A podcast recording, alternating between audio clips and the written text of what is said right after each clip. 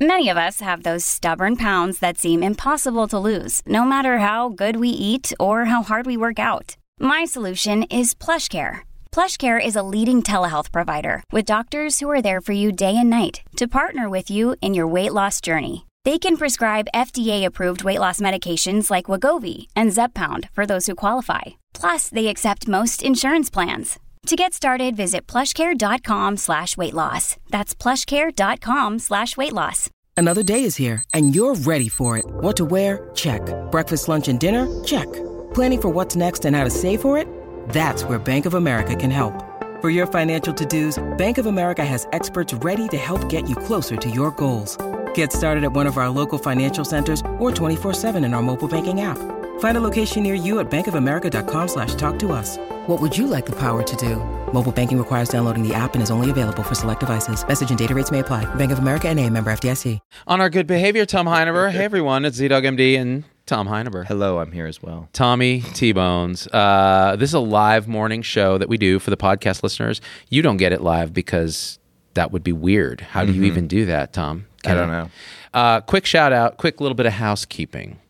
We are now going to be offering E, CME CEU credits for anyone who can take ANCC or ACCME E accredited stuff. Please don't ask me, is that paramedics? Is that pharmacist? Just shut up. Go to your board, your local board website, and see if they take those credits. If they do, you're covered. Docs, nurses, nurse practitioners, PAs, they- we know they're covered. Y'all may be covered too. And so the way it'll work is for supporters who sign up using the button that we'll link to, you if I do a video on measles, say, which is coming soon, you can watch the video, go to Physicians Weekly's website, log in, and take a quick two question pre-test, post test, and get your damn credit, which means the funniest frickin' CME on the planet because CME E frickin' sucks. But wait, is this for RTs? Shut the hell up. All right. I can I tell you, Tom, this is one of my pet peeves, and yet I allow it because I know people are so excited, and our audience is a cross section of the entire universe of healthcare. But anytime I do anything, the number one comment is forgetting about RTs again. I'm like, bitch, I made you a whole music video on my own dime. I had no sponsors because you people are broke. You know, RTs are an intolerant minority. They really are. They really are. They really, you know, it's, it's almost like they specialize in feeling left out. Like they're professional. Nobody cares about us. Uh, we do. There's something going on there. What's at the heart of that? Like, It's a, it's a really good question, actually. I've been trying to figure this out because ever since I started doing ZDog, I've been getting messages from RTs. And no matter what I do to make it better, make them their own video, keynote at their organization's address, um, get a standing ovation there. I still get angry, annoyed messages from RTs. Yeah, continue to ignore us. what the hell, would you dude? say? Are, would you say that they're the middle children of medicine? I don't know what it is. All I know is I couldn't function without them, that they're awesome, that they have a skill set that no one in the hospital has. So I don't understand. L- See, this is the- okay. Let me say something. Indian people. Okay, it's going to come back to this. We did this video over the over the weekend in Victoria, Texas. We can talk about that, but Indian people don't give an F what you think about them. They don't care whether you're racist against them. They don't care if you're discriminating against them because they already know they're the shit. They don't care. RT should do the same thing. You guys know you're awesome. You know you're crucial. You don't need anyone's approval. You don't need anyone's attention. You're already awesome. Isn't it funny that that's kind of like a prerequisite for uh, success in America? Is just not giving a fuck what people think. It kind of is. Yeah. The more you care about what other people think, the less successful you're bound to be. right. You know? I gotta, I gotta say, I've been in a lot of these rooms with you, with like high level people in medicine. You know, E CEO, CMO, CTO, COO, all the all the COO, whatever. The C suite, as we like to call them, Tom Hyman, on You know- LinkedIn. You're the fir- you know how dumb I am. The first time I heard somebody say the C suite, they were like, "We're going to interview a bunch of these C suite executives." I was like, "Oh, so these are like the C level guys? Like th- these? Where's the A level dudes?" You know. You're like, why are we And de- so, so I dealing was- with candy I company was tr- workers? I was treating these uh, these executives like they were pieces of shit because I was like, when do the good executives get here? You know? exactly. and it's like the CEO of, you know, Merck. But being in all these rooms, it's it's so obvious that that none of these people care about anything but money. You know what I mean? Yeah. Like. Yeah. And there's a bu- there's a lot of talk about the mission and you know our well our mission see, you know we're really focused on data enabled uh, tech structures within the hierarchy of the matrix of medicine. Of course. And I'm like, and all I hear is, uh, "We want more money, We're trying to build the digital cash register. more money." Yeah, exactly. That's right, DCR, more money. Let's read some comments. Cindy Bernard, who is a supporter. Wait, wait, wait. I'm a Muggle. What about my CMEs? so actually, the Muggle CME, you get to audit the course. you That's know, like true. Mm-hmm. the cool kid in the back of that course at Stanford on philosophy, where you're like, "Hey, excuse me, I'm not paying tuition for this, so I'm going to ask a real annoying question. Uh, what is philosophy?" What's funny is, as a muggle, talking with you about healthcare every day for the last two and a half, three years, I uh, I still know nothing and everything. You know what I mean? Yeah. Ab- about medicine. If you wanted to talk about the business of medicine, I could talk to you for hours about how things interoperate. If you wanted to talk about like pathophysiology, I have no idea. You know what I mean? That's true. Like what goes on inside the actual body? Zero. You know, you're actually teed up to be an administrator. Oh. Exactly. Yeah, you're, you're doing Yeah. the perfect. I and uh, this is actually Tom Heinever. Let's think about this for a second. Okay, you're a bearded, six foot three white man. You are perfect for Uh-huh. This is true. leadership. Yeah. Even though you know nothing about medicine beyond some of the business stuff we've learned. That's all you need to do. I think you know what Just be tall and white. be tall, white. it helps that you can string some sentences together. Yes, that's, that's always exactly. Mm-hmm. a good thing. Although it's not necessary. I've seen some CEOs who are like, "Yeah, competition, don't like it." I'm like, here's the thing about the blockchain, people. Okay, they're moving to a proof of stake model, but what we really need is a proof of work model. Okay, KK Moody, ER doc, friend of mine, Tom in the C-suite. That's all she says. yeah, it's true. that's gonna be my children's book. Natalie Bell, uh, I was an RRT, registered respiratory therapist, before I went to medical school. There were three RRTs in med school with me. We ruled the universe in medical school with uh, uh, with our cool, calm demeanor. Wow. There you Actually, go. Mm-hmm. that doesn't surprise me at all. That would be a huge asset going into med school because they are already they've been in every code, they've been yelled at, they've been ignored, and yet they run the show. They know how to use to work the vent. They know how to suction that airway. They know how to do the IPPV. Do you know what that is? No idea. uh, people who have a lot of uh, inspissated mucus secretions, these dried mucus, like people with cystic fibrosis, bad COPDers, that mucus gets stuck all up and down the uh, bronchial airways, all the way from alveolar level up through the big bronchi. And they, they put this device on that goes and like basically smacks you on the back, or they do it with their hands. Yeah. And it loosens up mechanically these secretions so they can be coughed up. I taught you some pathophysiology. You were like, I don't know any physiology. I worked with you for three years and I've learned nothing. All that just went in one ear and out the other. You know, it's funny because when we were in, uh, we You have were to in- want to learn. when Tom. we were in Texas shooting the music video, one of my crew members, his name is Ethan, and uh, Ethan is uh, simple folk, as we like to say in the South, and he would ask Z all these questions about, you know, basically uh, diet and nutrition. And he'd be like, "Hey Z, I heard." I heard if you eat nothing but banana peels, you'll live forever. And Z would be like, "Well, the interesting thing about that is," and go into this whole dissertation. it was it was the funniest freaking thing, you guys. Like it was like Tom, Logan, Ethan Chanston, and me, and we were ruling Victoria, Texas. They were such wonderful people. But yeah, Ethan would keep going. So Z, ha- have you heard about this bulletproof guy, he, the coffee guy? Like I'm thinking I could lose a lot of weight with this guy, man. He's like he's like really on point, man. And I'm like, well, the thing about ketosis, Ethan, you have to understand is it's a restriction type diet. Now, anything is better than the standard American diet. And let's go. And and then he would stop me and he'd go, Z. You said a word I don't understand. You said diet. Could you tell me what diet is? And then I go, let's operate from first principles about diet. Wait, wait, excuse me, sorry. What's first principles? it I know. It was great. He's actually a really smart kid. Yeah. But he he just he, I mean, that's not his field of knowledge. diet or first principles. What, hey, what's up with Dave Asprey? Because a lot of people think he's a scammer, and so for anybody who doesn't know, he's the bulletproof coffee guy, and he has this whole like line of bulletproof products. And uh, hi- one of his big things I know is that he he thinks that uh, all coffee is infested with mycotoxins. Yeah. What's the deal with this? I don't know much about him except I read some of his stuff about these mycotoxins, which sounds to me Uh-huh. Made up. made up, and in fact probably is. Uh, but but again, I, I can't badmouth him without really digging into what he does. Mm-hmm. I'll say that he was talking about avocados, and he was saying you have to remove the black parts of avocados, anything close to the skin, because it's full of these toxins. And first of all, the word toxin is not.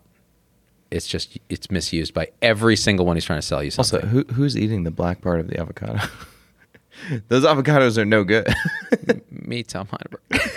I'm like, I'm not wasting this. Shit's expensive, like a dollar fifty for an avocado. I'm eating every part of that. I'm like the Native Americans. I will use every part of the avocado. I'm eating the pit. You know what I'm saying? I'm using it to just like put it in my mouth to practice like Cicero my You know, speech. You know people who have those fancy those fancy blenders, the Blend Tech or the Vitamix or Yeah, yeah. the Ninja or whatever. They some of them blend the pit. what? Yeah, they'll throw in the whole avocado. That's so bitter. that dude uh, that we made fun of, the ultra runner guy, um, Rich something. Oh, oh, Rick Roll. Rick Roll. Yeah. uh, yeah, he does that. And Oh, I was like, wow. what's the point of that, Dude. There's no point. See, didn't his mom ever tell him that if you eat an avocado seed, an avocado tree will grow in your belly? Mm-hmm. Because my mom told me that, and now I don't eat those seeds. All right. I also don't eat any other seeds or vegetables. I'm still coming to the terms with the fact that as an adult whose metabolism has slowed, that I am going to have to be on some sort of perpetual diet now for the next 50 years of my life, and that sounds horrendous. I love how you're you're approaching thirty and you're like my metabolism's. I'm forty freaking five, Tom Heineberg. If I look at food wrong, I look like fat bastard. I'm always like get in my belly. By the way, Cheryl Bonnell says love your video. Shout out from the San Francisco Bay Area. Bay Area. Have you told the people officially about Uh, No, you in the Bay sh- Area? not yet. Okay. We're gonna keep that for a special time. All right, we'll you keep it know for why? a special Because my time. Ah. kids, my kids' school doesn't know yet. Uh, it's a long story. You could probably infer what we're talking about pretty easily. Yeah, but you know what? They won't. They won't. Um, Aaron Sanchez. Now we know your age, man. My I'm always talking about my age. I'm like I'm old. By the way, there's a good anecdote about your kid's school. Dana White, who's the president of the UFC, used to send his kids to the same school that your kids Hmm. go to. And he went on the Joe Rogan podcast and they were like, Hey, your kid doesn't know how to read. And he was like, Yeah, I pay you fucking whatever a year. Teach him how to read. What, what are you talking about?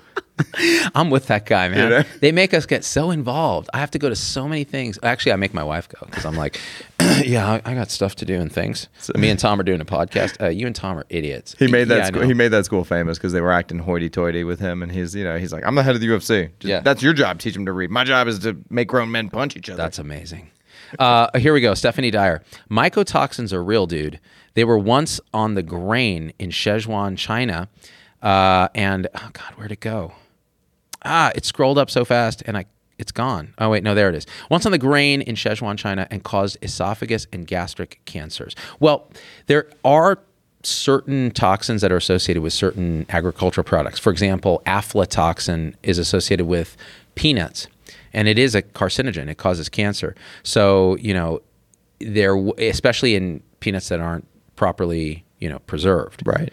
Uh, so George Washington Carver, okay, is responsible for an epidemic of cancer just by the 30,000 uses of peanuts or whatever he came up with. By the way, have you seen that show on PBS called The What If or What Is Show? No, I haven't seen it. Oh, it's amazing. It's all the history thro- told through like these character actors and Here's the thing about George Washington Carver. He's a punk ass bitch. I'll tell you why. Okay. Because he invented all that shit with peanuts. He, he, he couldn't figure out peanut butter. You know what I mean? that was one he didn't invent? Nah. What the hell? It's not on his list. Really?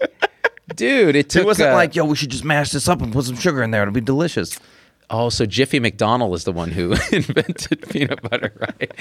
And then it took another buster to come up with uh, the chunky style. Well, so is a mycotoxin supposed to be like a sort of a fungus? Is yeah, I that- think I think it's fungally based. Yeah. yeah, because myco meaning fungus and Well, so toxin that would meaning just poison. imply that there are farming conditions where there's you know moisture on top of the beans or, or what? I don't get it. Like, why is it a big deal? Why does it happen, or why is it a big deal? Why would he think it's a big deal? I mean, I imagine he's looked at like a couple case reports or something and said that said these things in vitro in mice in cell cultures cause cancer. What I would tell you just skeptically right off the bat is that he's looking for it because he wants to sell you his crap coffee. Well, that would be you know? my concern. Yeah. Again, I, didn't, I don't know enough about it to take a shit on him, but I'd say some of the things he's saying are, are spot on. Like you know, he's he's got good stuff. It's it's kind of like Dr. Oz. If you watch like a week of Dr. Oz, you're gonna get some good stuff out of it, and you're gonna get some stuff that you. It, it's like eh, basically snorting uh, lie straight. Your just brain is just going to melt, right? You're going to burn right through your uh, inferior sinus here and just melt your brain. that sounds terrible. it's what we do, people. We're terrible. I don't know why I'm so congested. It might be the mycotoxins. Uh, Stephanie Dyer says uh, mycotoxins equal aflatoxins. Um, well, they are. I think aflatoxin is a type of mycotoxin. It sounds like. Um, there's that stubble again, Christian Kent. Tell him about my beard, Tom Heineberg, and how you made me shave it. it's ugly, and I made Z shave it. Mm-hmm. Yeah, and then, and then it and then it grew back partially. Uh, my wife wanted me to shave it. We took a poll Yeah. and 64% of you a-holes were like, keep the beard, just to piss my wife off. Yeah. And my wife was like, you know, I count as 100% of the vote That's true. because I'm not touching your, true. Uh-huh. your face. I'm like, well, it's not my face I care about. I'm kidding. Uh, the love your salty nuts or your nuts, says Tanya Smith. This is that type of show, Hey, apparently. Now. There you go. Hey, uh, something I wanted to ask you about is John Haidt was on uh, the Rogan show talking Saw about that. Mm. free range kids and free range parenting. And uh, what free range parenting is for anybody who doesn't know is just old school parenting where you let your kids go out and do things in the world. Um, and you're you're pretty tight with your kids. Like you don't let them. There's no free range parenting at the Z household. You would be considered more of a helicopter parent. Yeah, definitely. And I think Right. it's partially because every time I've let them free range, they've effed it up. Well, that's and, and but gotten that's- injured. Isn't that part of the? That's It is. part of the process. It is. Yeah. But you know, it's funny because you could see Rogan was getting really triggered. Right. You know, he's got three girls or something. Right. And or a couple girls. I forget what it is. And he's like, wait, wait, wait, wait, wait. You let your daughter walk around New York City. She's nine. yeah. And she gets bagels for you. Well, she, she, you know, and Jonathan Haidt was like doing his academic thing. He's like, well, you know, th- this is the thing, Joe. She, she, she has a, she, ha- she has a phone. She can reach me. Uh, I've taught her about the GPS. She always knows she can call if she's lost. I'm like, well, and I can think what Joe was thinking. He's like, well, is she going to call while she's she's in the back of a van. of a van because somebody offered her candy? Well, you know, I've told her don't take candy from. Okay, and this is the other thing. So what Height teaches them, and again, I think he's right. The problem is I don't have the nuts for it because my Yeah. kids are dumb. They're not going to pull it off right. He says you you teach them you can talk to strangers. You can just never go with them. And I'm like, but these are, and this is what Joe said. These are concrete creatures, these children. They're not going to nuance that out. They're, they're going to be like, well, but, but now he's saying that I should go with him and he's a grown up, even though dad said this. So maybe I should go with him. So it, it- it's tricky. The thing is, Hy- Hyde is right. Statistically, you're more likely to damage your child by keeping them in and helicoptering them than you are to let them go and get bagels. What's interesting, I think, I think it leads into a broader point about, um, you know, we used to have sort of uh, cultural battles over morality, and now since uh, religion has eroded uh, in large part, we kind of have cultural battles over safety, right? So this is just another, yet another cultural battle, Another we're, battle. we're having over safety. Trans bathrooms are the same thing. It's a battle over safety. Right, because parents are like, well, I'm not, I'm not sure I want my child to be in the room with you know someone who's trans or Right. Uh, so it is, it, it's all the same thing. It- so relating to that, relating to safety, actually, we've I've gotten more messages about this one story than almost anything, and it's this thing in Arizona at this uh, oh, I forget hacienda nursing facility. So young lady, 29, in a minimally conscious state. It's not a, it doesn't sound like a true vegetative state but she's apparently you know is able to like move and respond to sounds and things like that uh, was apparently impregnated allegedly by a lvn nurse at the facility Oh yeah, I heard about those. and she had a baby no one knew she was pregnant Yeah. and so there's a lot to talk about and yet nothing to talk about. So here's what's nothing to talk about. This was a rape. Mm-hmm. We don't talk we don't sit around talking about different rapes on the show. However, so that's where it's I, I'm just like, this is annoying. What do you want me to say? Well, there's a lot of nuance here. Like when this nurse, you know, inseminated had sex with this woman Right. who's in a minimally conscious state in a place where she's supposed to be safe in a nursing home. Yeah. Maybe there's some ins and outs there we should talk about. No. No, it's like just kill this guy. It's just straight rape. yeah, just kill him. Yeah, it's just not okay. Yeah. So, but where there is nuance is what's interesting. No doctors or staff caught the fact that she was pregnant, despite her weight being 112 at baseline. Okay, being- that's crazy. Being skinny. And there were exam notes in the chart that said, abdomen is firm. You think? she's, she's just like 18, eight months pregnant?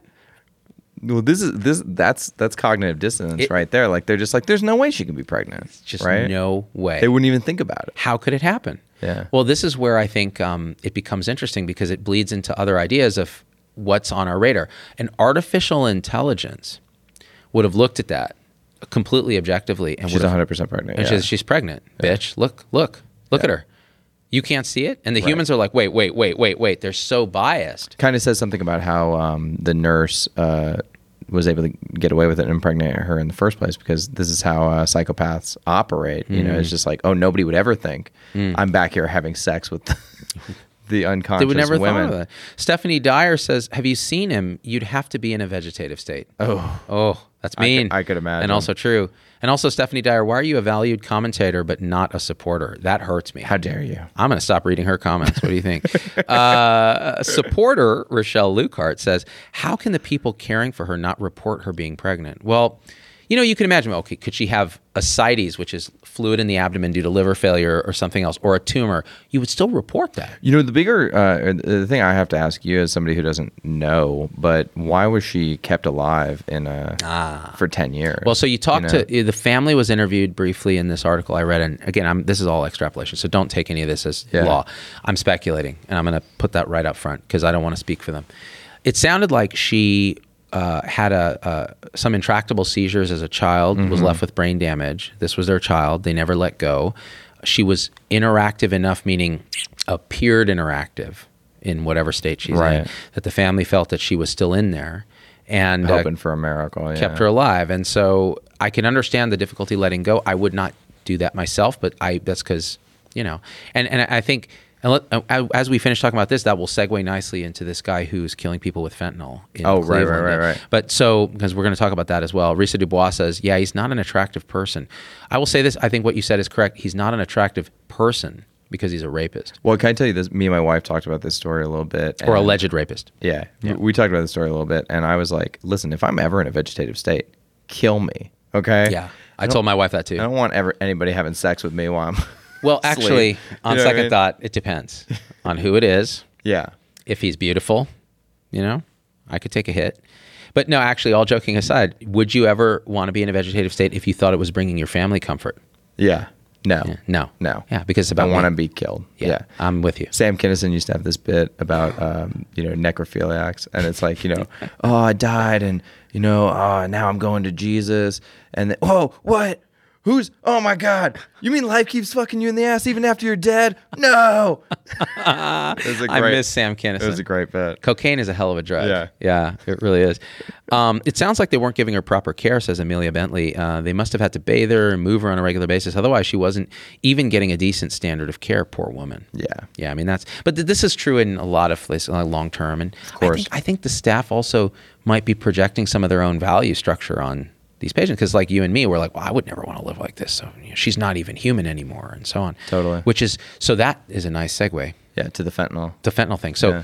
doctor in Car- Mount Carmel uh, Hospital, Ohio, a lot of people sent me this one. Uh, was is being sued by multiple patients because it became clear that he was giving heroic doses of fentanyl to ICU patients who were who have said, "Okay, we don't want aggressive care anymore." And he's like, "Oh, I can make you comfortable. Here's a thousand micrograms of fentanyl IV." Now you have to understand, just for dosing sake, like a hundred's a pretty good dose of fentanyl. A thousand is ten times that. Now you can be habituated to fentanyl, and that might be appropriate. But these were mostly little old ladies who were in the process of trying to die. And he did this never, from what we can understand, not disclosing to the family that this is, I'm going to give them a lethal dose. Right. You should understand also, it's not legal physician aid in dying in Ohio, to my knowledge. So, in other words, if your intent is to hasten death, that's your sole intent. You, c- I don't believe you can do that legally in Ohio. Second, there was no consent to do this, so it was Right. more make them comfortable. And he's like, "Oh, sure."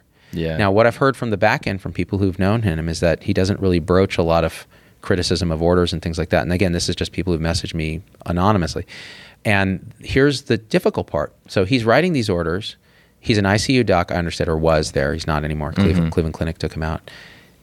Not murdered him, but because I know, you know, Cleveland Pulled- Clinic. they just- pulled him from rotation. get, yeah. get the helicopters. Toby Toby Cosgrove's in the helicopter. Just um, they, they it was the staff. So nurses, pharmacists, all are required to actually administer these very high doses. Right. Nurses are taught, pharmacists are taught to question orders when they appear crazy. And it wasn't clear that this was done regularly. They were, and so all of them are in trouble. And in fact, they're losing licenses. Yeah. So he's dragging this whole group of people now. Yeah. And so here's the question: Who were who were complicit? yeah, they were complicit. Yeah. Absolutely. Now, now here's the thing. This is where it gets really interesting. This is where I. This is why I think I we should I should have talked about this earlier, but I was really reluctant because um it was another thing like it's a rape. What's Right, the right. controversy? And then again, the nuance starts to emerge. I posted the article about it to the Z Pack, and I framed it this way. I said, "Yo, Z Pack, we all want to make patients comfortable. We all hate seeing suffering at end of life. It's terrible. But isn't this straight euthanasia? And almost exclusively, people, with some exceptions, people were saying, dude, I hope I have a doctor who does that for me. Yeah. I wish we could do this. This guy's a hero. This is kind of how I felt when I right. heard the story. And, and kind of so did I. kind of Kevorkian esque, like So did I. The, here's the problem.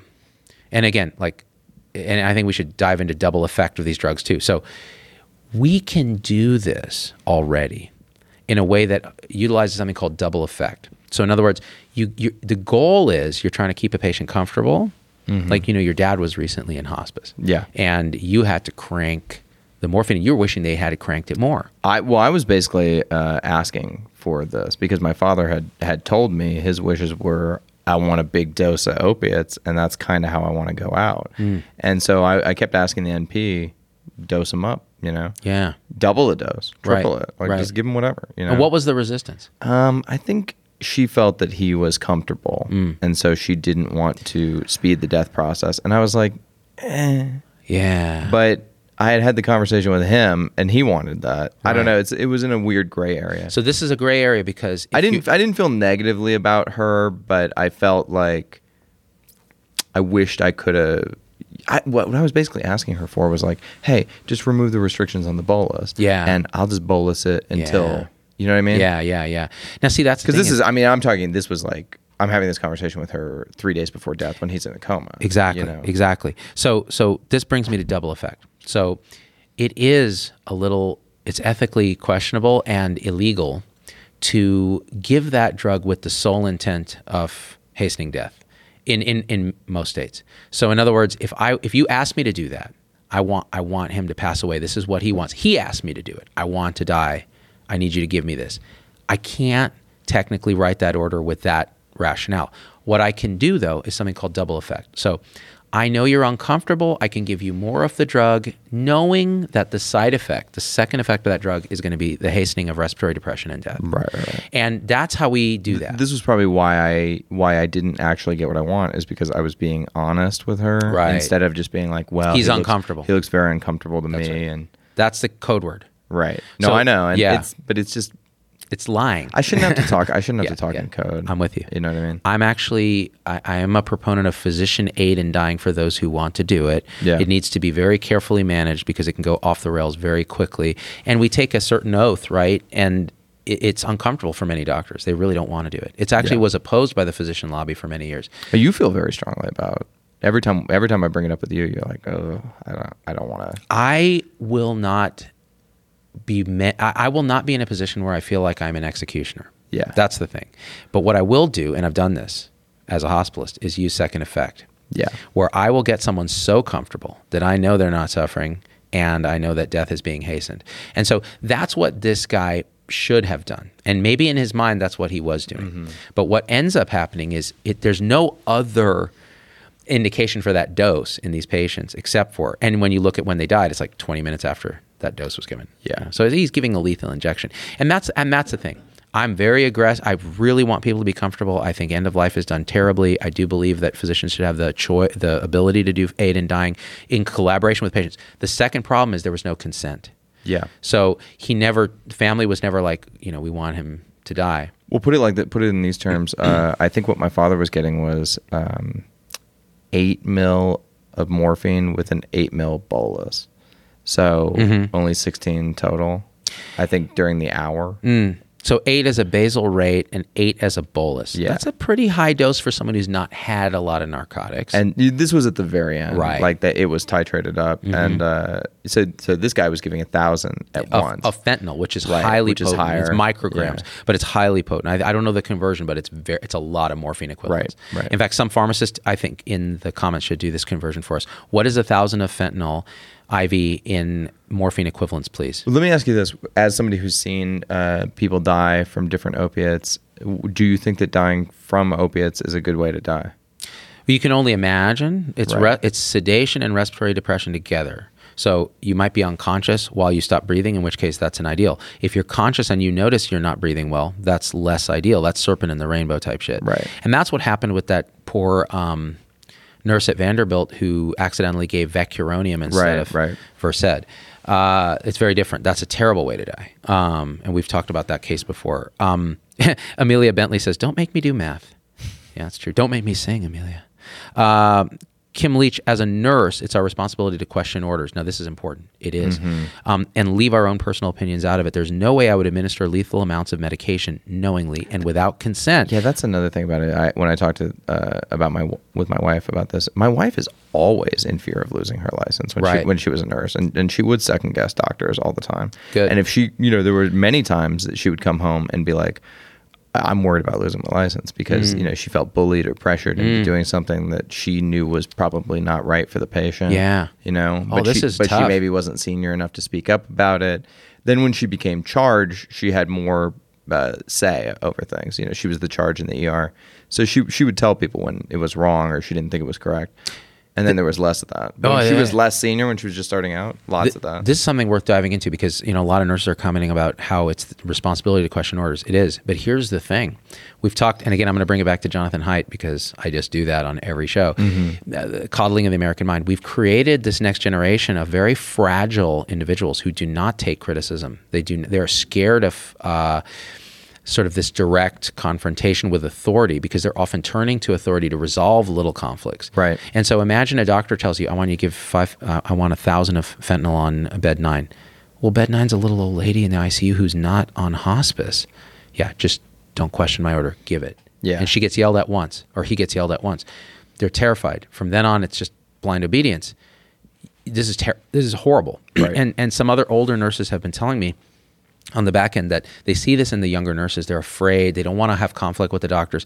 But the truth is, we need that. As a doctor, I want my shit questioned. Yeah. Because I will make mistakes. This is um, obviously not the norm, but I think it's symptomatic. I've heard stories of you know docs showing up to interviews with their mom. Oh, I mean, if there's anybody who I don't want to show up with their mom to an interview, It's a doctor, with their to mommy. be- It's my doctor. This has gotten out of hand, man. And now I'm really thinking about, you know, heights, helicopter parents, and let, just letting my kids go get a freaking bagel. Totally. Yeah. Well, you know, the thing is, yeah. Well, you, you grew up, nobody cared where you were. No, I was right? latchkey, man. Yeah, 100%. Me Yeah. Mm-hmm. too. And uh, I don't feel this helicopter parenting thing. I Mm-hmm. don't feel like I should like ask somebody if I it's okay to do whatever. I'm like, no, Yeah, I'm, I'm just gonna an do what I adult. want. I'm going to do whatever I feel But like. what's weird is I still have, feel the tendency to helicopter my kids because it's such a cultural thing now. Like, you know, it's like, probably because you feel like the world is more unsafe, but all the evidence suggests that the it's opposite getting safer. the yeah. opposite but we have a as humans we have a negativity filter so when i when my kid when my oldest kid was one i was letting her jump on the couch and she fell and hit her face on the side of uh, a coffee table that we hadn't protected because we were like you know she's old enough now she's okay and i'd take her in and get her stitches Yeah. one years old then my uh, other kid was just playing on the floor and slipped Mm-hmm. goofing off at nighttime and needed three stitches in her chin. And I'm like, you know what? Okay, part of me is like, I, if I had just helicoptered them a bit, it would have saved so much trauma and grief. And then part of me is like, you know what? They're going to learn not to be little assholes. Like, just don't. You're going to learn how to take risk and learn what happens when taking risk fails. Eh, Yeah, everybody has scars, and you know, Yeah. those scars are as long as they're minor. It's it's very it's whatever doesn't kill you makes you stronger. I you mean, know? I had a green stick fracture of my left arm falling downstairs as a kid. I have a million scars from skateboarding. I took a lot of risks. I used to, I was a pyro. My parents don't know this. So I was, in fact, I don't think I've ever talked about this. every young boy is a pyro. Yeah, but Yeah. I was an order of magnitude. I don't know if you I don't know if you could out pyro me, dude, because uh, I uh, would make Molotov cocktails and things. Okay, that's impressive. But you know what I used to do? So we did the hairspray flamethrower thing. Yeah, yeah, yeah. So listen to this. Um, me and me and my buddies in Fresno, Clovis, California, in the, out in the orchard, we would just light fires, fire off hairspray, little bombs and things, firecrackers. And one day, I lit the orchard on fire pretty damn close. Like it started spreading through the brush, and I started stomping on it. I Uh-huh. melted melted through both my sneakers and barely put that thing out. But it could have started a massive fire, and um, got away with it because I, I it was risk you know, I took the risk and it paid off, but Yeah. it could easily have gone the other way. Now, my buddy, my good friend in high school, did the same thing. He was in his garage with his friend and they decided to light the tip of a hairspray container on fire, you know, the nozzle, Yeah. and it started melting. And then they got behind a box to hide from it. Yeah. Nothing happened. He gets up to go check on it, walks over there, and it explodes. And his entire, he had like 90% body burns Yep. Next thing, I'm visiting him at uh, UMC Hospital in Fresno, and he's l- looks like a mummy. He's covered in sylvadine dressings. He's clicking the morphine PCA, and that was my first interaction actually with the healthcare system on that level. Yeah. with narcotics, with a friend who got burned, with surgeons. It was crazy, but that's risk and you know reward. pro tip for anybody who has a middle school age boy uh, non-dairy creamer is highly flammable so if you ever see a middle school age boy stealing non-dairy creamer from whatever coffee house you're at yeah they're gonna light it on fire 100% Uh, you know, it's funny.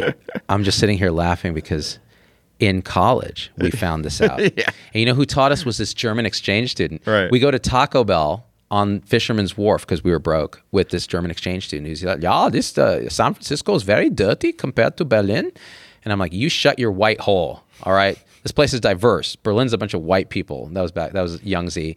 And, uh, and I'm still right. And w- what ended up happening was he goes, Look, watch this. And he takes a packet of non dairy creamer and Yeah. lights it right there. And both me and my roommate looked at, like, you could just see the, you zoom into the eyes, you just see fire.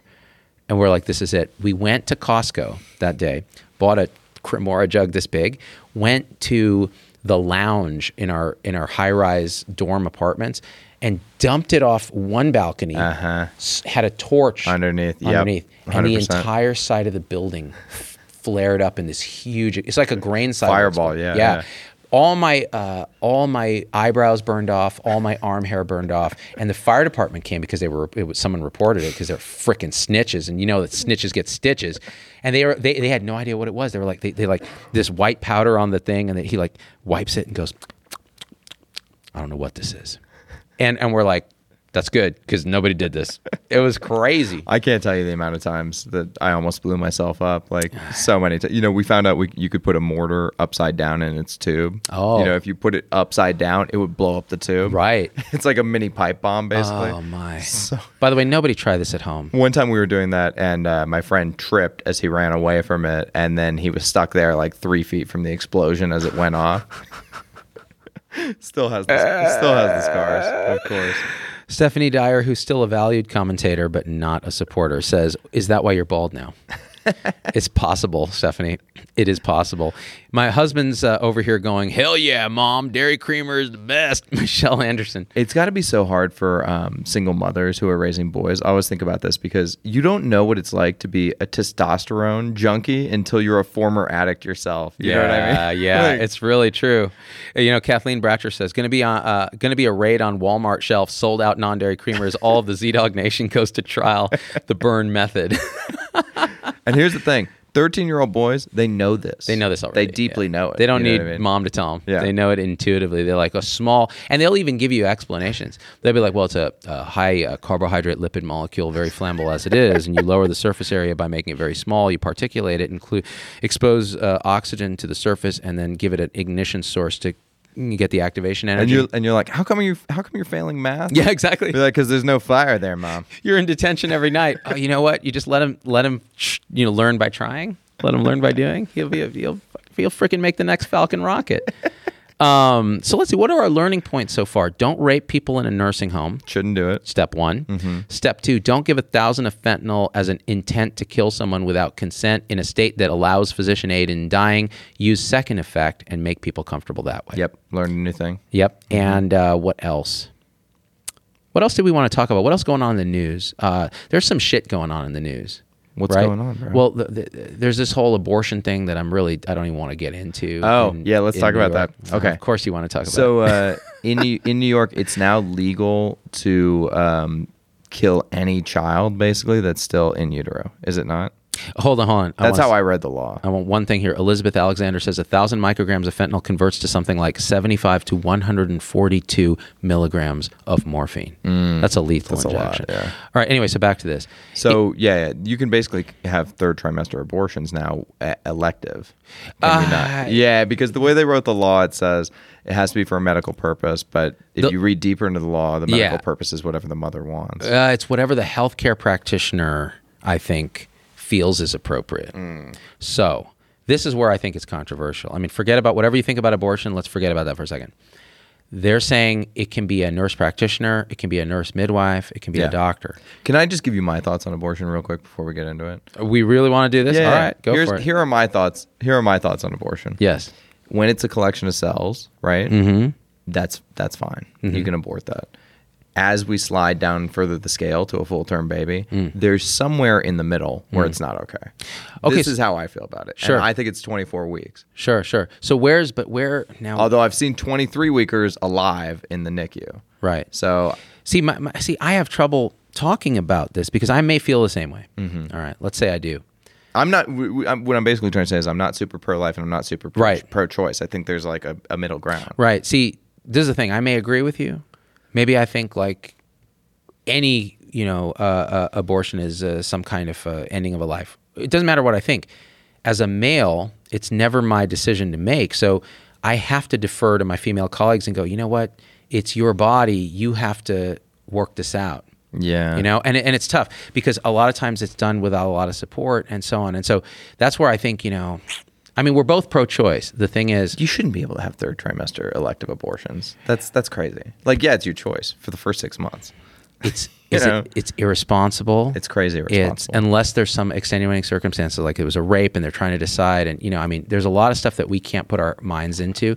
But see, when I was doing stuff at San Francisco General and OB, you know, we would see elective, late second trimester abortions. Yeah. and it was traumatizing to me because you you watch it on an ultrasound, and and this is the thing, like you know, You're seeing it try and get. You're seeing the baby try and get trying away to from- yeah Yeah, that's terrifying. and and so no matter what you think about women's choice and rights which i will support until i die it still is very uncomfortable for me personally so when i see a story like this then i'm very conflicted because i understand what they're doing they're seeing this new supreme court and they're saying you know what it's we're going to go back to back alley abortions with with you know uh, coat hangers and so they're taking this stance that they've been trying to take for years but republican legislature opposed it so it's tough and, and i have trouble even when kind of- also midwives can now perform abortions under this new law. well, so this is where I don't know. I don't know the answer to this. Like, how competent are uh, midwives and others? Do they even want to do this? yeah. You know, um, and I There- think listen, you make a law like this, there's always going to be some asshole who's barely competent who's going to be doing it. it's true no right? matter what. It's true no Yeah. matter what. Now, the other thing is like, what do you think about states making these decisions versus federal federal? I'm mandate? 100% okay with states' rights in almost every scenario. I, I think states should have the right to, to choose. And if you don't like it, you can move out of New York. You know, that's Mm. how I feel about it. yeah. Do you think it should be federally mandated? No, I think there's a certain level of constitutional, like, okay, you have to decide with the Supreme Court. Okay, is this a thing or not? And then let the states tweak it. It's always shifting too. Think about it as medical science uh, advances because, you know, we didn't used to have artificial surfactant and now we do. Right. So now Right. viability, Viability is, you know, what, is- 20 or yeah, it's like 20, some weeks. yeah. 23. They keep So it's 23 weekers Really alive. tiny, yeah. It's crazy. You ever seen a 23 weeker? I It's have. a real human, but I mean, it's a tiny micro human. Yeah, I don't know. man. It's tough. It's tough. And then this is such a, and it's an appro- this, this is the thing. This is an appropriately polarizing issue. So in other words, this is one of those issues where you cannot chide people for being emotional about it. You just go, you know what? Yeah. I think I can chide people for being too far on either end of the spectrum. Of anything. If you're if you're 100% uh, pro-choice or if you're 100% pro-life, I think I can chide you. Well, one of our things on this show is we're kind of the alt center. right. So We're- that's that should Right. be the name of the show. It should be the, alt center, with Tom and Z. Because you're a little you're a little center right, I'm a little center left, but we Yeah. both kind of find some common ground at the middle, which doesn't happen much anymore. Right. You know, like people like Olympia Snow and um, Susan Collins and these guys in Maine. It doesn't matter how they vote; they piss off fifty percent of the electorate. Right. Uh, but they're as center as you can get. You know, I've never. One of the things is uh, pushing me more towards the center and more towards the liberal side. I've never understood the conservative argument that like you know you have to be 100% pro-life, but then also there are no social services for these children Yeah. Uh, once they're born. Like that doesn't make any sense to me. I'll tell you where I and, and they and it's a it's a you know uh, they would say well you should just abstain from sex and, and it's a purity thing it's it's like Mm. it's on- sanctity and purity. Yeah. That's the moral flavor. So listen, listen. I understand, and I see the comments already. Like, no, it's at the moment of conception, it's life. and No, it's a women's right. Listen, all of that fits your moral, your moral um, uh, matrix. Right. Yeah, if you value liberty versus oppression, if you love value uh, autonomy versus you know um, uh, subversion or uh, uh, oppression, th- th- th- these are sanctity versus degradation. Uh, authority versus subversion. There's a Right. lot of different uh, f- moral foundations that make up your decision on abortion, and I think when we vilify the other side, it's difficult. Now you can have arguments and say, well, you're not understanding a woman's right, and you're, you're not understanding the moral foundation that is coming where I think this is a living person. So I get emotional about. It. You know, these kind of things I think are are worth arguing about. One thing I'll say, this is where I'll take a strong stand. That's I don't think as center as I'd like it, but I'm going to take it very strong. Contraception should be covered. It should be Yeah, moral- 100%. morally appropriate in every religion. It should be. Yeah. And it's not. And it's not. Right. So, you know, to me, that is absolute insanity that contraception is not okay. If you don't want to have an abortion, if you don't want to have an unwanted child, use contraception that's effective. Mm-hmm. And we should come up with male contraception too, because then it's really, I mean, beyond the condom, which is, as you know, bullshit. Right. I mean, I, I think the Catholic Church, uh, I just said that. the Catholic Church, you know, advocates for uh, family planning, you know, ov- ovulatory cycles. So they're like, yeah, like that's totally cool. If you want to have sex, or, you know, around the ovulation date, like go for it. But they're they, I still, I don't think they still, they don't advocate for the birth control pill. No, not yet. I'm pretty sure. And you know, here's the thing. Okay, so the people that are really far right. Anything that um, prevents implantation is not abortion. It's not an Yeah. abortion pill. Yeah. it's stupid to think that That's way. dumb. Yeah, I agree with you. I, I- and again, so Donna Lordy kind of says says it well here. She's a supporter. If you're going to condemn abortion, don't condemn contraception or social services. You can't have it both ways. Well, and we talked about this. Like when you look at Roe v. Wade, the, the crime rate dropped. Right. Yeah, so this- because guess what? No, here's something that nobody wants to talk about. Right. Every single problem in society, every single one, is because of unwanted children. You That's can trace them interesting. all. All roads lead back to that. It- it- so adverse childhood experiences, children who are not wanted, who are abused, neglected, Uh-huh. fall into chronic disease, crime, depression, mental illness. Look, everybody in the prison system is somebody who wasn't wanted. dude. you know so what I mean? Peter Attia tells this story like he went to these prisons and they would do this game where everybody, the visitors and the prisoners, sat in a circle and they said, "Okay, everybody stand up who had two parents." Yeah. And all the prisoners are sitting and the visitors, most of them stand up. Stand up everybody who, you know, was not uh, beaten as a child, you know, Mm-hmm. and, and, and it becomes very clear that now, so the question, so let me play devil's advocate, Tom. So you're saying we should abort our problems away? Yeah. Kind of. I can rely on Tom to make the provocative statements.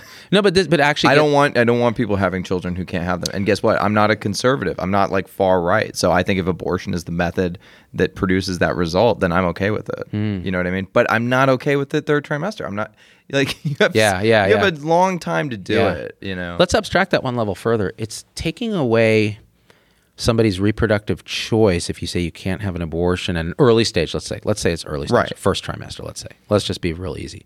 So first trimester, uh, if you take away their ability to make that choice, they're going to have a child. Either they give it up for adoption or they or they own that child. Yeah. If the child was truly unwanted or a bad social situation, that child is destined for trouble, most 100%, likely. Most 100%, likely, not 100%, but like 99.9. Yeah, it's so in that case, we see now declining crime rates, and Malcolm Gladwell and others, the Freakonomics guys, have argued that this is an expression of Roe v. Wade in 1973 and the lack of a teen generation and a young adult generation, mostly men, Right. who don't exist now, that would have been this uh, criminal class. It's really an interesting and provocative argument. It may or may not be true.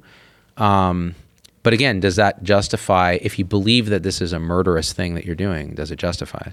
right. Right. And again, I, I can see all sides on this now. When I was young, I was militantly like I was pro infanticide. I'm like, Yeah. you know what? If an infant isn't wanted, you can put it on a hill like they used to do in the Spartan times and just be like, you know, 300. Right, go, right, out right. On your, go out on your I'll, son. I'll make another um provocative statement. I don't think what we suffer from in today's society is a result of toxic masculinity. I think it's the opposite. I think we have a lack of fathers raising these children, and so they're actually there's a deficit in masculinity, and this is causing a lot of problems. So Yeah. I, it, it's probably you know worse to grow up without a father than it is. I mean, obviously, like you said, the two parents example. You know what's interesting, Tom? So I've thought about this a little and I realize I'm not qualified to talk about it because I've never had an experience of not having a father or not having a masculine figure in my life. So my dad was, you know, he's old school Indian dad. Right. Like, you know, he would exude, th th he and my mom are both doctors, but he he's the man in the house and that's how Yeah. he behaves. And it included taking off his belt when he was a kid and threatening us with the belt. He didn't hit us with it, but man, we would get threatened. And again, we've talked about corporal punishment, and I, I don't believe in it, right? Yeah. And the data does- suggests that it isn't effective. But the thing is, that was my male model, uh, not Zoolander male model, but like the male model of masculinity. So I cannot, I can't extrapolate to what it's like not having a father.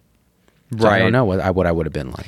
Yeah, you know, it, you have to do these things as, as all, all things being equal, which is which is something that people can never do, right? When you say all things being equal, it's better Hmm. Right. to have a father around, Right. That means all things being equal. You know what I mean? Yeah. Because people al- always want to do the, the argument where they say, "Well, yeah, but what if the father's a drug addict?" And what Right. if he's like, "Right, well, I'm saying all things being equal." Right, right, right. Like placebo controlled. If Yeah. you could make a clone Exactly. and raise them different ways. And that's the challenge is we just don't know enough. But they, look, we can have these conversations. Like you and I, Yeah. we're pretty close to how we agree, actually, I think overall. I think uh, it's interesting because if, if, you, if you're calling this show alt center, eventually you kind of try to figure out where does the truth precipitate out. And it's strange because it's often somewhere just to the left or the right of center. Yeah. Uh, it's never No. here No. or here. Never. It never is. So we have to really start waking up and going, if you live here or Yeah. here on the political spectrum, maybe we got to figure out some intervention for you. Yeah, if you're the type of person that thinks that, you know, Trump is the greatest thing since sliced bread and he's never done anything wrong and he's our fearless leader. Logan shouting fuck back you- there. Fuck yourself. if if you're if you're on the opposite end of the spectrum and you think that uh, we should have one of these progressive wealth taxes like AOC wants, also fuck yourself. The truth is in the center, okay? You know, the center might be a slightly more progressive tax scale with some other stuff. I know, I know. Logan's booing me. Look, I'm coming center left. so Do you, I'm did gonna- you hear about Elizabeth Warren's wealth tax? She wants to tax assets. Really? Yeah. Wait, you mean stuff you own already? Stuff you own if you're over $50 million net worth. She What wants was to that? Um, tax your assets. But see, this is the thing. Tom. Explain to me how you do it, Z. Explain to me how you tax assets. I'd love to know. You look at the accounting books of what your assets are and your liabilities. Mm-hmm. Assets that are held here in America. Right. So everyone's going to start buying Offshore. China. They're going to start offshoring their assets, and you're not going to be able to touch any of it. You know how we talk about second effect for drugs? That would be the second effect for Uh-huh. also, economics. what gives you the what gives you the moral right to tax money that has already been triple taxed? that well, there's another thing. There's well, no you right. can make that argument about a state tax. Although what a state tax you can make a moral argument that what you're doing is preventing this sort of primogenitor of, of passing on wealth. This is the same thing we always talk. It's just straight up envy. They want to take it from the people that have it, right? I don't know. if I- no, it's 100. percent I think they're trying to find solutions to problems that have to do with money. I think we need a combined solution of revenue Take, take money, take the creation of money out of the hands of the state. Or- that, that's that's the maybe solution to that's the a solution. problem. Maybe a solution is we spend less on things that don't work and spend more on things that do. That that That'll never benefit happen. everyone. That'll never happen. Wow, but we can we can government dream. loves to can create dream. things that don't work. We can dream that they can do it. Occasionally they do it. Never. I'm trying to think of an example, but Give me one. Let's read some comments. Uh, Suzanne Anderson. I work with these women on a daily basis. Actually, commenters give us an example of government uh, spending that works really well. Because I'm sure there's some examples. Um, I work with these women on a daily basis. Uh, some have serious mental health issues. Some didn't just. Some just didn't think they could get pregnant. Some have horrible emotional problems doing this. Education and the importance of planned pregnancy is seriously lacking. Suzanne Susan Anderson. I mean, this is true. Yeah. And and these were the patients that we took care of at San Francisco General. They just had not the capacity to make these decisions. And it may, whether it's education, whether it's some mental disability as well. So there's a component of that sometimes.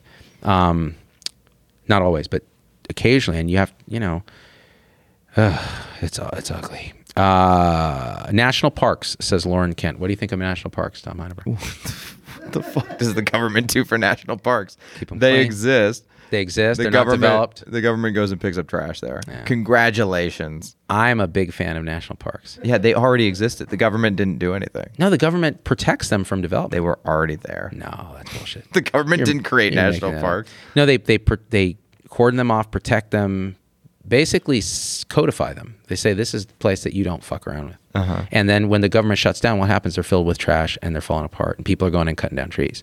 Right. So, government does something. I'm saying, yeah, fine. Okay, fine. Government has the one use of the national parks. Let's- let's see You know some how more. much it Let's see costs- some more. You know how much it costs to run the national parks? There's no way it can be more than $20 million a Su- year. Suzanne Anderson, education.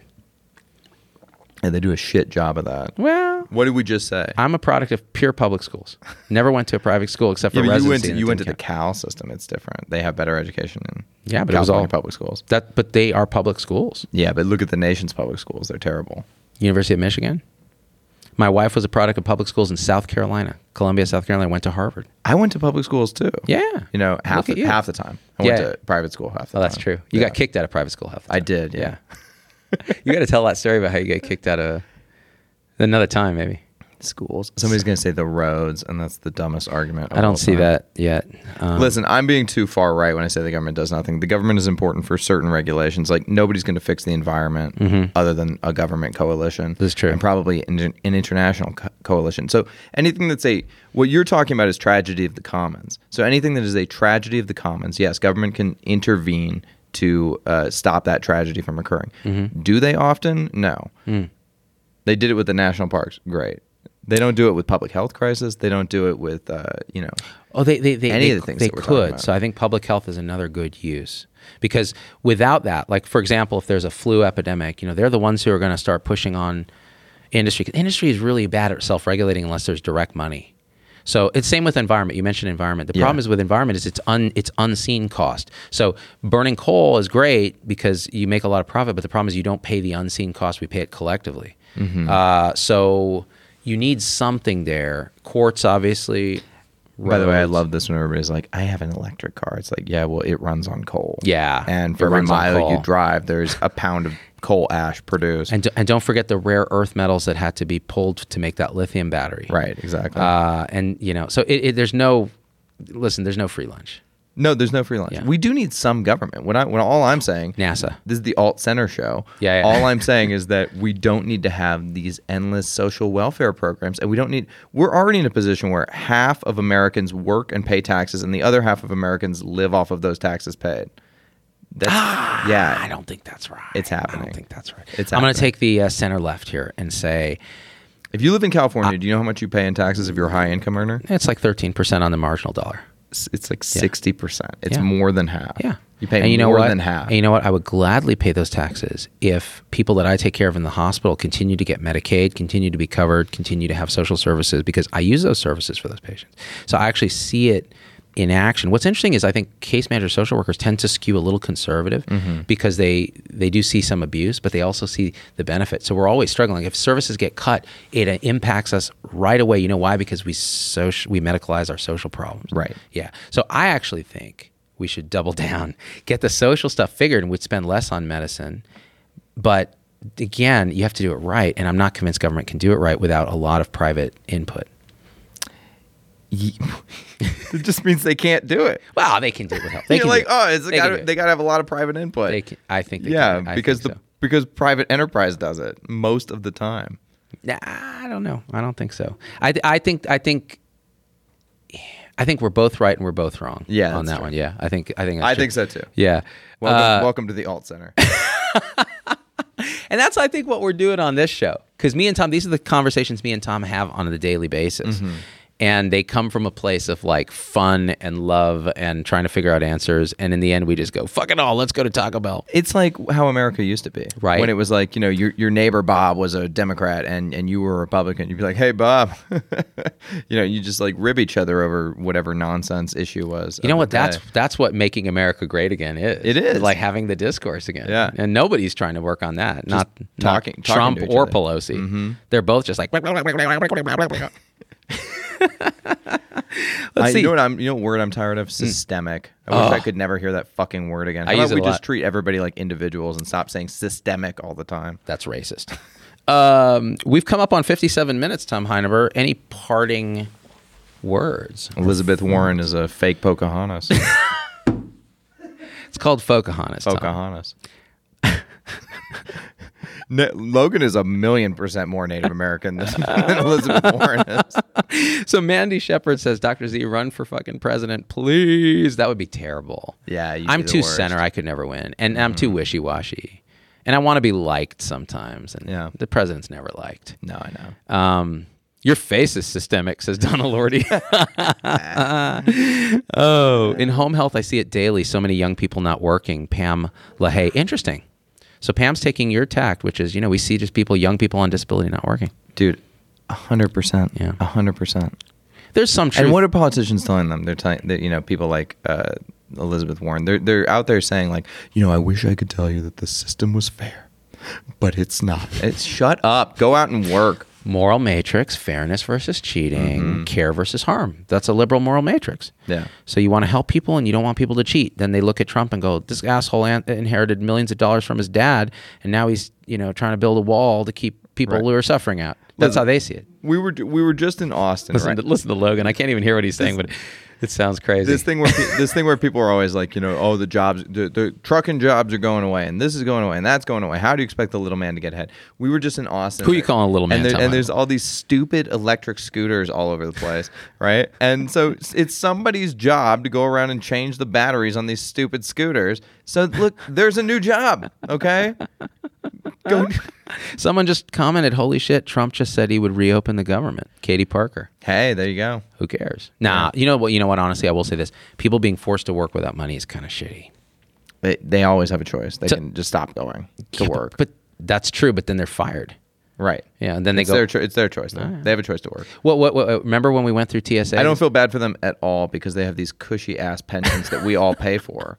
And How am I supposed to feel bad for them? They oh, they had to work for 22 days without pay. Yeah, can enjoy your fully funded secure retirement while I have to be battered around in the markets with everybody else. You know what I'm going to do? I'm just going to say I disavow any knowledge of that statement. But I'm going to sit here and, and, qu- and just quietly, uh, quietly chill. It's 100% true what I said. yeah. Nobody can debate it. I knew I should have ended this minutes ago, but I love it. Um, temporary reopen of three weeks, says Michelle Owens. That's what they're doing. There you go. We're hearing this real time, guys. there you go. This is a real time freaking Bloomberg ticker. Mm-hmm. What do you think of Bloomberg?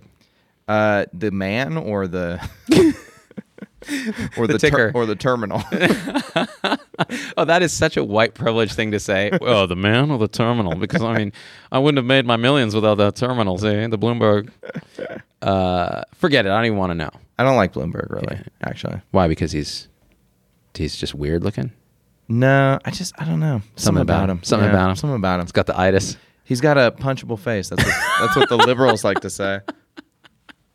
Is he is he Democrat or Republican? I He don't was. even know. Uh, I think he was uh, independent, and then he like hung out at the Democratic primary and like supported Clinton. And I'll then- tell you who I'd like to see run is I'd like to see Howard Schultz run for the Democrats, uh, but I don't think he will because I think he's probably secretly gay and he doesn't want to come out with that. Is that right? It seems that he's gay Hmm. to me, but I'm just speculating wildly. How strong is your gaydar? You good? For anybody who doesn't know, Howard Schultz is the CEO, ex CEO of uh, Starbucks. Is he the current CEO? No. No, I don't think so. Think Is he's he? retired. Yeah, he might have retired. Yeah. Yeah, I don't know. Well, I don't know, man. But I wanted Mitt Romney to run. I'm a I, like I would have voted for Mitt Romney. That's you a know? weird thing. Yeah. Really? yeah. That's so strange. I think he just chose the wrong time to run. You know, was there ever a right time for? He's so I, class- boring. classically, I tend to like the the Rockefeller Republicans, Yeah, the right, country yeah. club I hear you, Republicans. yeah. you know what I mean. I can see that. I I, I tend to like those guys because I think they're at the top of the competence hierarchy. Uh, Right, Like right, I think Mitt right. Romney is Made insane, money. insanely competent, and I Yeah. think Trump is a dangerous moron. Well, on that we can both agree. so, and this has been the Alt Center show. I don't know what we're going to call it, but it feels like it's Alt Center because it's extreme centrists. Uh, I don't know what it has to do with healthcare except for all the things about healthcare we talked about. yeah, do us a favor become a supporter get your cme uh, hit share Yeah. subscribe to the podcast listen to the podcast we did with peter atia i thought that was a good one it was fun yeah, that was very good. and uh, and logan stewart is watching and now starting to leave comments which means we've overstayed our welcome we gotta go now because he's sitting right back there running the board all right everybody we love you guys we're out the wide say hi to the wide Trump's a bitch. Oh. Hey, it's Dr. Z. Thanks for getting through the whole episode. That's a huge accomplishment. and so at at this point, I just got to ask you for a few favors because it just helps us so much if you leave a review on your favorite podcast platform and subscribe. It, it just really helps the algorithms to get this message out to others. The second thing is email me, hello at zdogmd.com. I get all these emails personally. I can't respond to them all, but I need to hear your voice because, especially on podcast, we don't have a comment section. And I want to hear how this episode affected you, what you'd like to hear in the future, what you think we got wrong, what we think we got right, anything, anything, or just say hi. So that's really powerful. And the third thing is financially, it helps us a lot to support the show in any way you can. And if you go to zdogmd.com forward slash supporters, you can join our supporter tribe on your favorite platform YouTube, Facebook, Instagram, wherever. What that will get you on those platforms is live shows with me that are exclusive for supporters and access to our Zoom meetings where we talk about awakening realization and we share with each other our own experience. It's a powerful group effect. It's a community, really. And we support and love each other and share again through our own experience how we're waking up. So, and that that ripples out into systems, into transforming healthcare and education and government. So it st- really starts with us. So join us there if you can. Again, zdogmd.com forward slash supporters. And I'm so grateful to have you with us.